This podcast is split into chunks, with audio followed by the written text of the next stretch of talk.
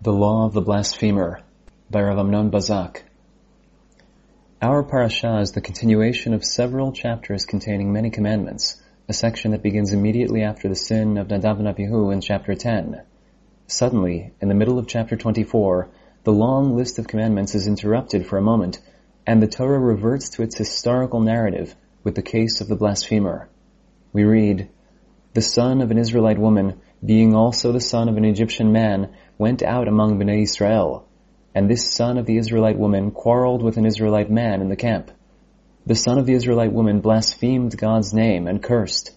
They brought him to Moshe. His mother's name was Shlomit, daughter of Divri, from the tribe of Dan.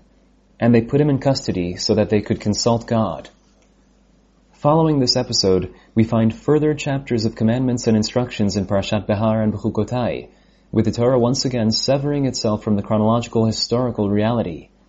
This phenomenon raises the question, what is the meaning of this story, and why does it appear specifically here?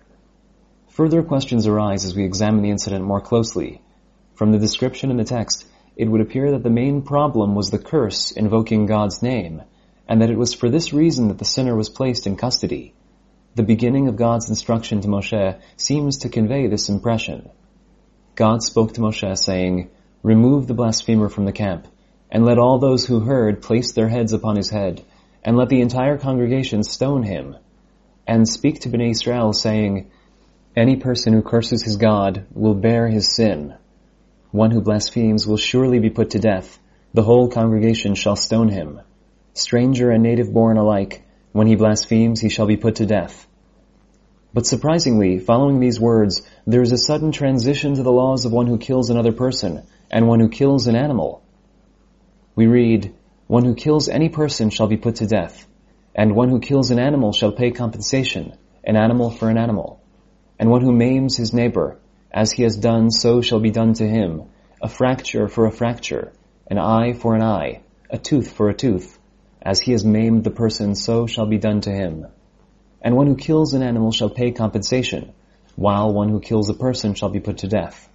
There shall be one law for you, identical for the stranger as for one who is native born, for I am the Lord your God.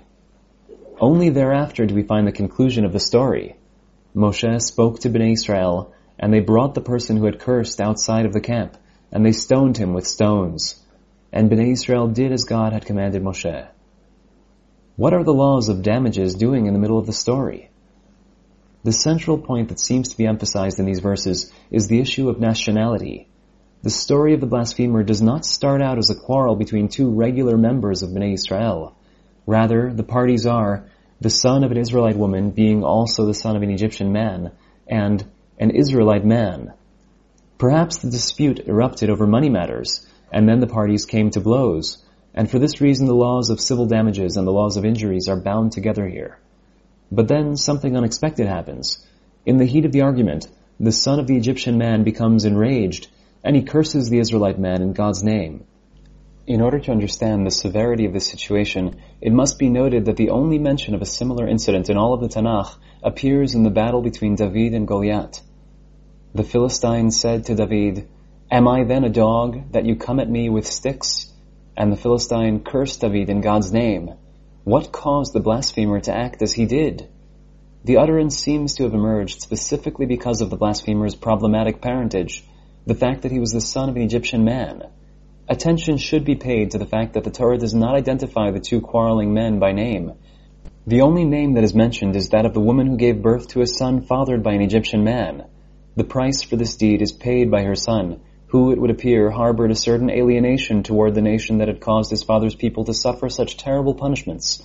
In a moment of fury, his frustration exploded with such force that he cursed in God's name. Apparently, it was specifically the blasphemer's complicated parentage that lay behind the initial uncertainty that led Bnei Israel to place him in custody. Ramban discusses the national status of the man, raising several possibilities. The fact that we are told in Torat Kohanim amongst Bnei Israel, meaning that he converted, does not mean that he required conversion, but rather that, like any other Jew who entered the covenant of Brit Milah and immersion, and having his blood accountable at the time of the giving of the Torah. But they meant to say that he followed his mother and became part of Israel, not his father to be Egyptian. and the French Jewish commentaries say that the reason for this conversion was because it took place prior to the giving of the Torah, such that his status should have followed that of his father, in accordance with the teaching. Among the non-Jewish nations, the lineage follows the father. When this man was born, he was not circumcised, since he was considered an Egyptian. But when he grew up, he converted of his own free will, and was circumcised. But I do not concur, since the time that Abraham was circumcised, Israelites were distinguished, and were not considered like the other nations. The very existence of this discussion, in any event, proves that the status of the Egyptian son was not clear. As a result of this complex status, then it was not immediately obvious that he should be punished for his sin as any regular Israelite would be. For this reason, God emphasizes in a response to Moshe that the death penalty for blaspheming applies to any person dwelling in the Israelite camp.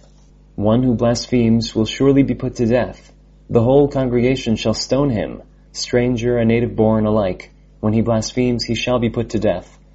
Just as all the laws of interpersonal relations apply to him as well. There shall be one law for you, identical for the stranger as for one who is native born, for I am the Lord your God. There are several similarities between the incident of the blasphemer and that of the gatherer of wood in Bamidbar 15. We read, While Bnei Israel were in the desert, they found a man gathering wood on the Shabbat day. Those who found him gathering wood brought him before Moshe and Aharon and all the congregation. They placed him in custody, for it had not been declared what should be done with him. Then God said to Moshe, The man shall surely die. Let the entire congregation stone him outside of the camp. So the entire congregation took him outside of the camp and stoned him with stones, and he died, as God had commanded Moshe. Each of the stories describes a different sin, but in both cases, when the sinner is brought to Moshe, he is placed in custody until the punishment to be meted out is made clear. In both cases, God tells Moshe that the sinner is deserving of the death penalty, which is to be carried out outside of the camp by means of stoning at the hands of the entire congregation. Both stories conclude with a description of the execution of the punishment by Bnei Israel. They took the blasphemer outside of the camp and stoned him with stones, and Bnei Israel did as God had commanded Moshe.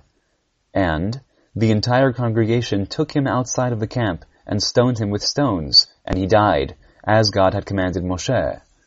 Nevertheless, there are several differences between the two incidents. The most important and most obvious difference is that the story of the blasphemer includes a list of laws that Moshe is commanded to transmit to the nation, concerning both the specific sin involved and the general framework of interpersonal laws, while the story of the gatherer of wood contains no such list, and Moshe is not instructed to teach Bnei Israel anything. This difference appears to arise from what we have noted above, the principal innovation of the story of the blasphemer is that the laws of the Torah, both those between man and God and those between man and his fellow, apply to a stranger as well. Therefore, there is no need to repeat the laws relevant to the incident of blasphemy and to note that they apply to the stranger as well. In the story of the wood gatherer, on the other hand, the doubt apparently concerned the specific question of whether gathering wood was considered a melacha, a forbidden activity, on Shabbat. The verdict gave a clear answer to this question. At this point, we must take note of another difference between the two stories. Concerning the blasphemer, we are told, Take the blasphemer outside of the camp. Let all those who heard place their hands upon his head, and let all the congregation stone him. When it comes to the wood gatherer, we are told only, The man shall surely be put to death. Let all the congregation stone him with stones outside of the camp. What is the significance of having all those who heard placing their hands upon the head of the blasphemer? Generally, the placing of hands is a symbolic gesture, transferring the sin, as it were, from the one who places his hands to the one upon whose head the hands are placed. This is the case concerning sacrifices, such as the burnt sacrifice. He shall place his head upon the head of the burnt sacrifice, and it shall be accepted from him to atone for him. The same idea is expressed in the sacrificial service of the Kohen Gadol on Yom Kippur. Aharon shall place both his hands upon the head of the live goat, and recite over it all the sins of Bnei Israel and all their transgressions, for all their iniquities, and he shall place them upon the head of the goat, and send it by the hand of an appointed person to the desert. And the goat shall bear all their sins to a barren land, and he shall let the goat go in the desert.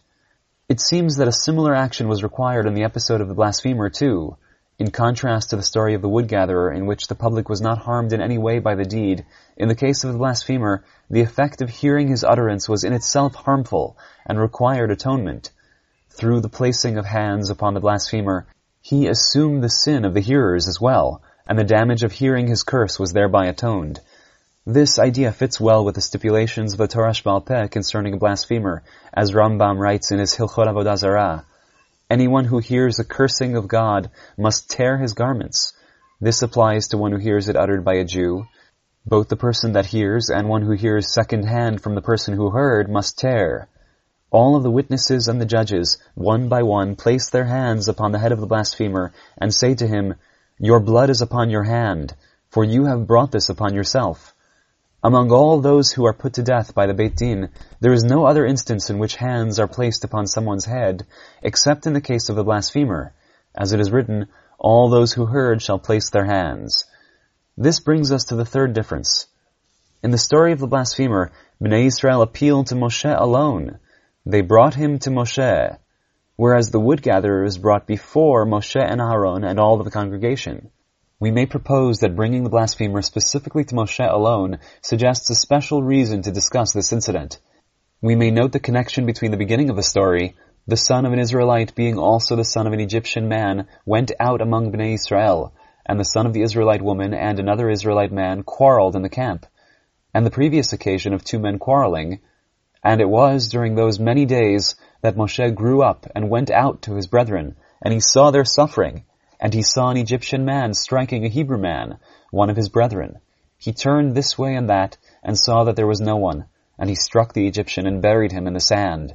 He went out on the second day, and behold, two Hebrew men were quarreling.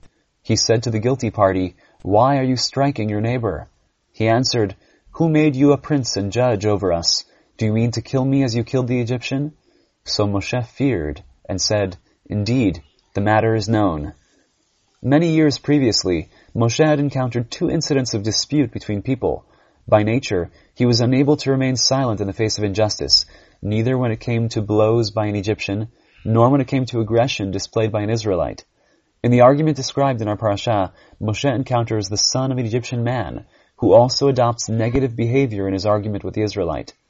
Perhaps then, Bnei Israel brought the man specifically before Moshe, since they were aware of his sensitivity toward this type of behavior. We can now address the location of the story at this point in the text. Our parasha concludes the collection of chapters on sanctity in Sefer Vayikra, dealing with the sanctity of Bnei Israel, of the Kohanim, and of various occasions. Many verses in these chapters have emphasized the sanctity of the nation specifically in its distinction from all other nations. For example, you shall be holy to me, for I, God, am holy, and I have distinguished you from the nations to be mine. You shall not desecrate my holy name, and I shall be sanctified among Bnei Israel. I am God who sanctifies you, who has brought you out of the land of Egypt to be your God. Interestingly, one of the clear expressions of the sanctity of Am Yisrael concerns guarding speech and avoiding cursing. We read, You shall sanctify yourselves and be holy, for I am the Lord your God. You shall observe my statutes and fulfill them. I am God who sanctifies you. For any person who curses his father and his mother shall surely die. He has cursed his father and his mother. His blood is upon him. A direct practical expression of the command to Bnei Israel to be holy is the prohibition of cursing one's parents and the death penalty for this sin. The same idea applies even more strongly when it comes to God. The sanctity of Bnei Israel finds expression in having been taken out of Egypt. Now, in our parasha, the son of an Egyptian man comes and curses in God's name. In order to illustrate briefly the significance of Israel's inherent holiness, the Torah records the unfortunate story of one who is not included in that sanctity, and the price for his mother's damage to the sanctity of Israel. The story of the blasphemer, then, is the tragic description of the phenomenon of intermarriage and assimilation.